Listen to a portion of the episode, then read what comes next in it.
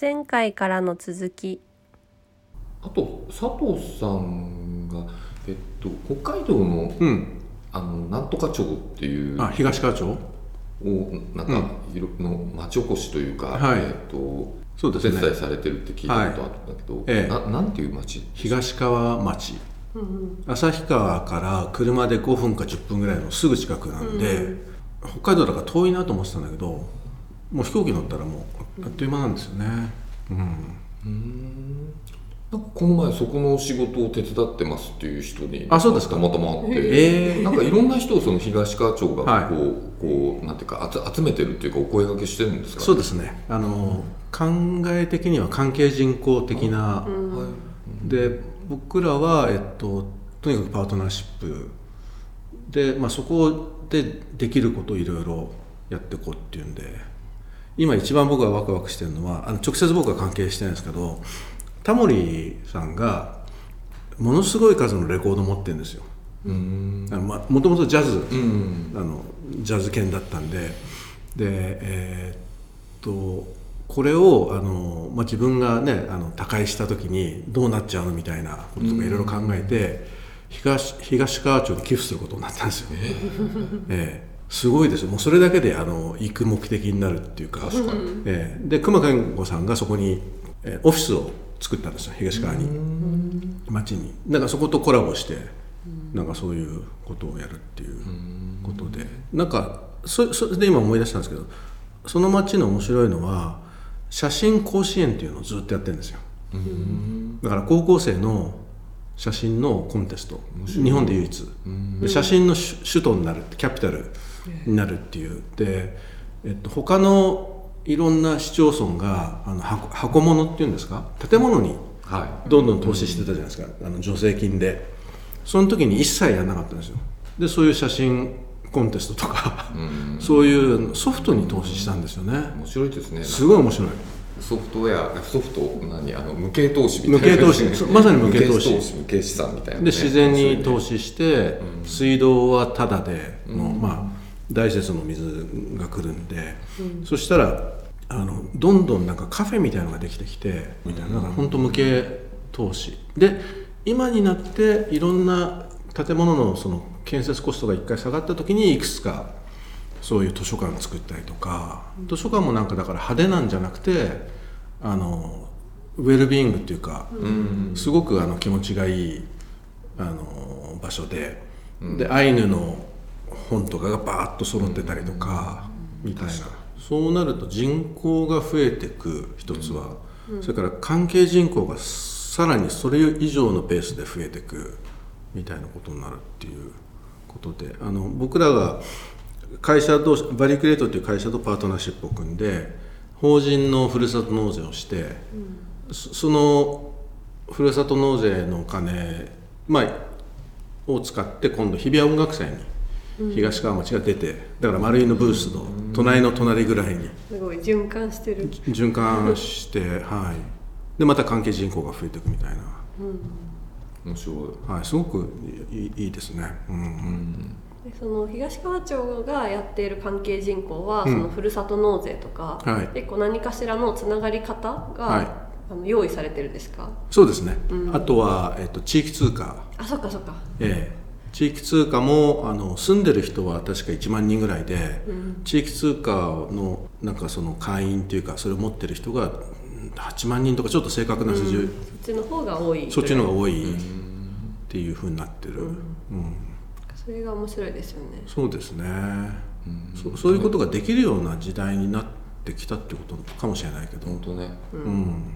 NFT をつあの活用してる山越村っていうはいはいはい。デジタル村民えっていうのもありましたよね、去年。ありましたね、あれってあの後どうなったんですかね？どうだろう？あのちょうどでも来週ぐらいに、あのふるさと納税かけるとか地域創生かけるあの DAO っていうのはやっぱりあの一定数活動されてる方々がいるみたいな。その辺もアップデート聞いてみよそうかなといいですね、はい。うん。デジタル村民ね、ですねデジタル村民みたいなのがこっともっとこう山越村からスタートするんだけどこういろいろねさっき今の東川町とかは広がっていくと面白いですね。そうですね。なんかやっぱりそのこうやって話聞くと興味持つじゃないですか、でこう北海道だったら私はもともと何の縁もないので、うん。逆にそのなんていうんですか他に決められない中で、うん。佐藤さんが言ってたからここに興味持とうってなった時の、そのつながる手段がはい。あるっていうのはすごい今まで違うかなと思って、そうですね。行ったことがあるだけでもないし、でうん。応援したかったら何かしらの形でそれを表明できるというか、うん。そうですね。面白いですよね。すごい面白い。ねやっぱりそそことその文化みたいな、例えばアイヌの文アイヌの文化みたいなことがつながってそこから学べるとか、これは、うん、とてもいいと思います。みんなで行きましょうか。行きたいです、どうですか？ねいいですよね、え入ってみたい、図書館とか。図書館はもうできたんですか？図書館もあります、はい。行ってみたいです、ええデザインだから世界中の椅子を集めてる人がいて。すごい。その人が多分し町で買ったっていうよりその人が自分の椅子をそこに寄付したのか場所がないから置かせてもらってるか どっちか分かんないんですけどはい。うん、でもいい保存状態で確かに椅子置くの大変ですよね。確かに、うん、スペースいりますだからえこの椅子がみたいな椅子が例えば椅子好きです椅子好きですね。でもそんなとこであるなんてみたいなのあるじゃないですか、うん。あとえそうですね。あの民間の日本語の学校あ違うわ。民間じゃない。あの公立の日本語学校っていうのがこれが日本で唯一なのかな、あの日本語学校って大体あの民間じゃないですか、で外国語学校はあの公立のやつがいっぱい、うん外外大とか。はい。だけど公立の日本語学校っていうのがなんかないらしいんですよ。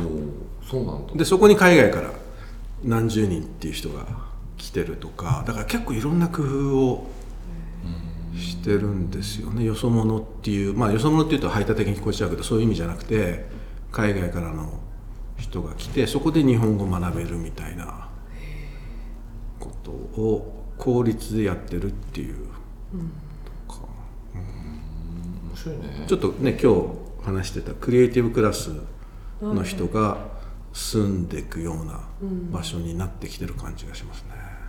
面白いですね。うん、なんかそういうクリエイティブクラスっていうのも私は今日初めて教えていただいたんですけど、うん。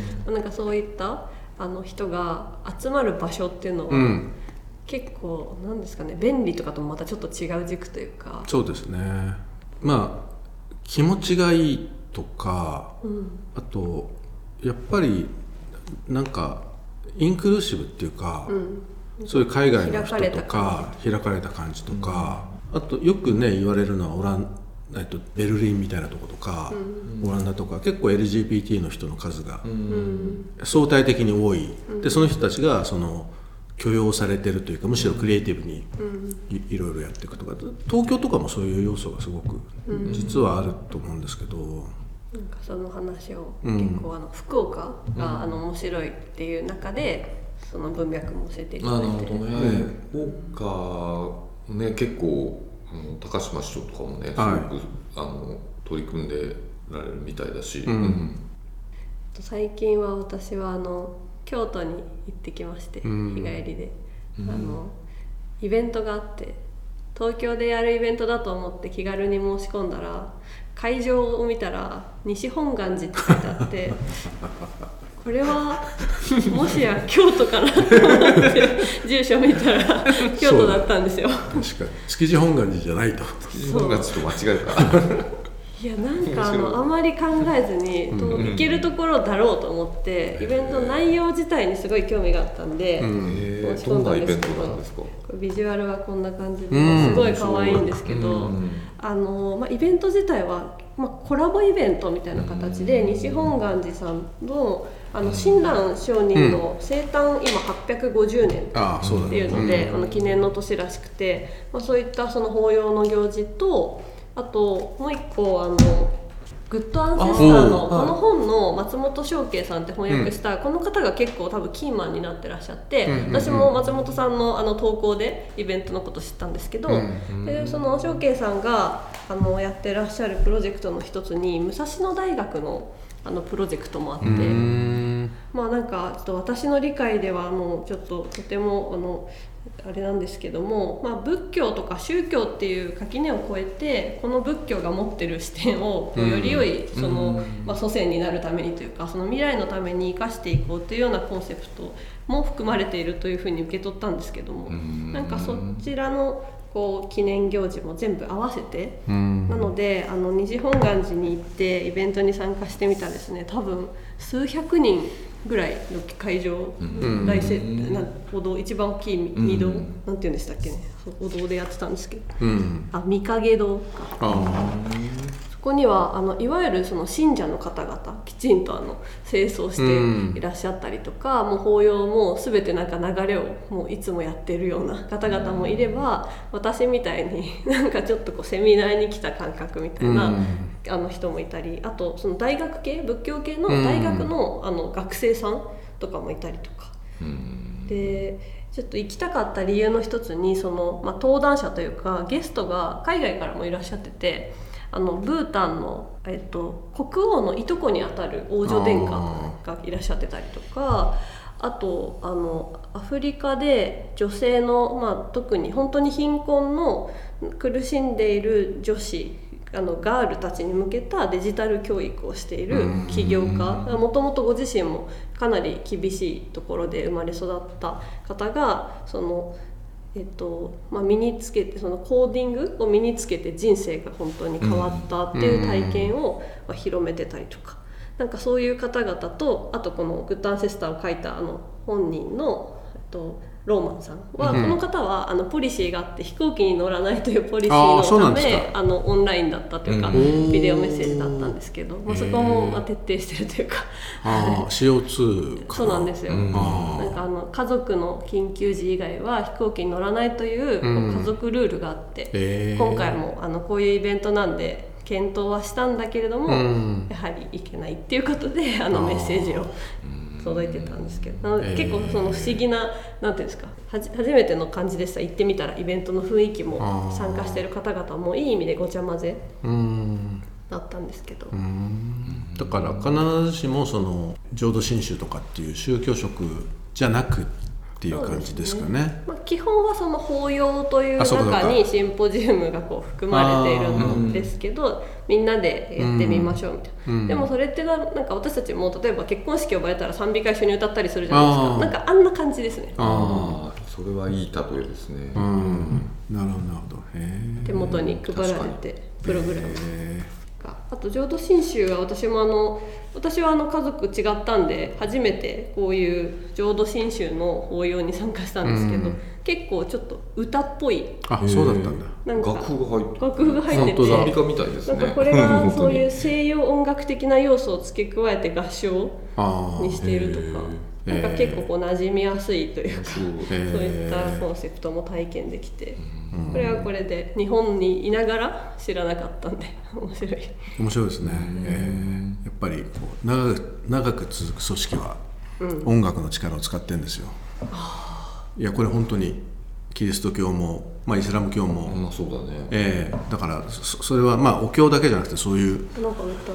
は、はい、あとぜこの前にあの雅楽もあって雅楽の演奏も聴けたので、へーすごいそれは嬉しかったです。雅楽好きなんです。そうあの指揮者がいないみんななんていうんですかね前を向いて。あ要は相手の多分それこそ情緒的というか 息遣いしか聞こえないでしょういううけどそれがなんとなく揃っていくというかその辺も体感できて。確かに指揮者いないですねないですよね。しかも合ってるのか合ってないのか分かんないリズムで太鼓とか叩くじゃないですか、いやだからすごい独特だなと思いましたえ。でも心地よかった。ーいいですね、えー先週？先週。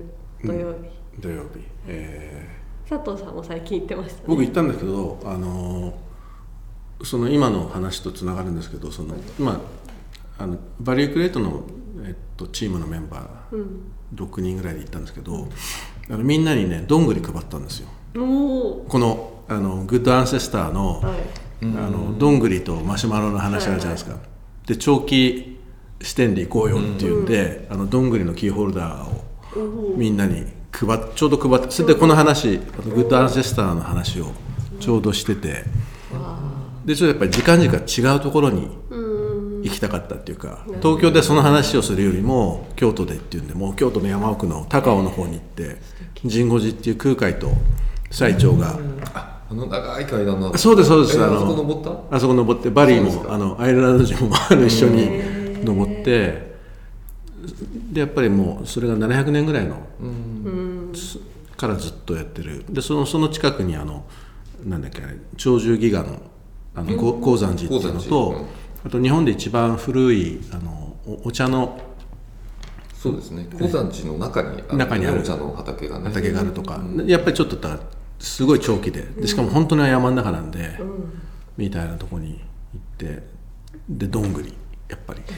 長期志向の。どんぐりをねあの植えてそこからこうすごく時間かかって木になって森になるみたいな、それが何ですか？すごい世代を超えるみたいな、いや本当ですね。うん。そっか。そこでも数百年か。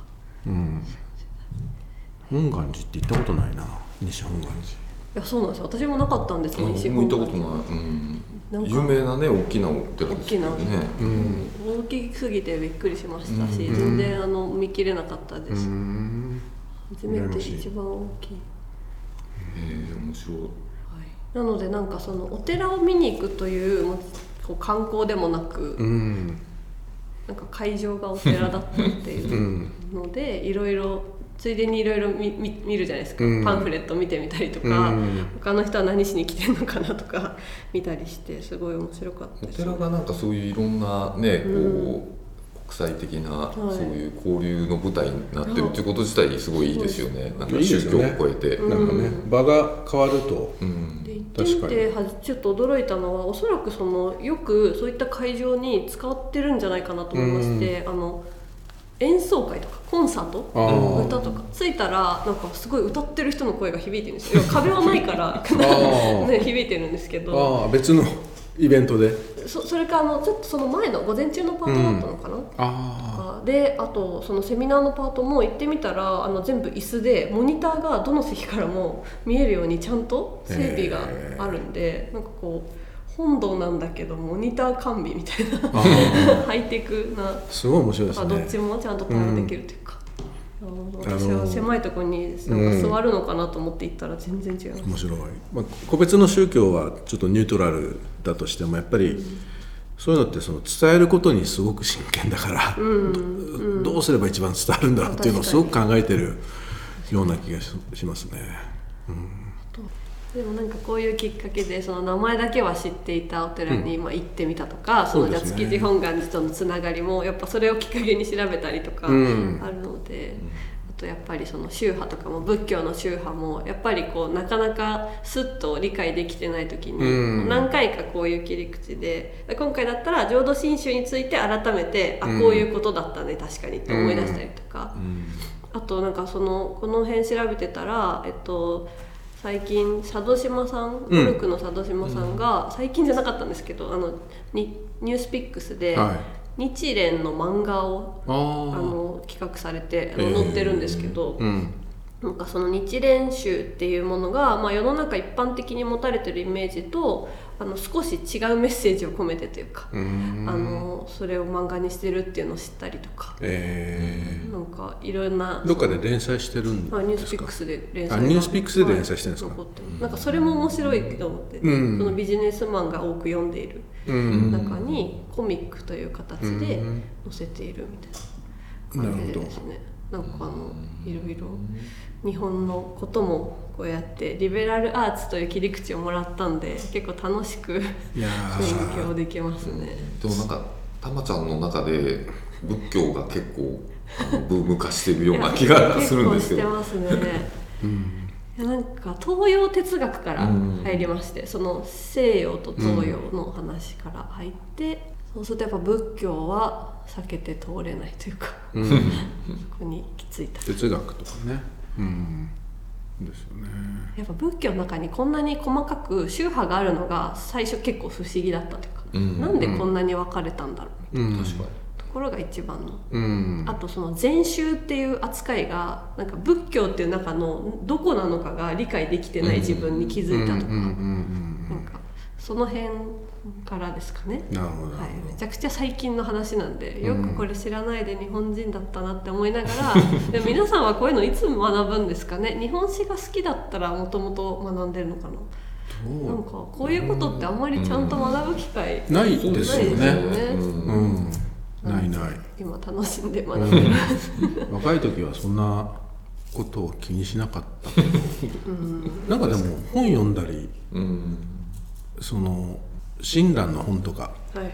五木ひろゆきの本が全部で6冊ぐらいのやつがここのインパクトが僕はすごかったですね。えーどっちかっていうとねあの愛の話なんですよ。うん、まあ宗教ももちろんあるんだけど、なんかそそっちよりもなんかこう女性との愛愛の話がこうずっと根底に流れてるみたいなやつがあったり、うん、それは小説ですか？小説です、うん。いろんな入り方もあありそう、うん。うん、あ葵さんは？次回に続きます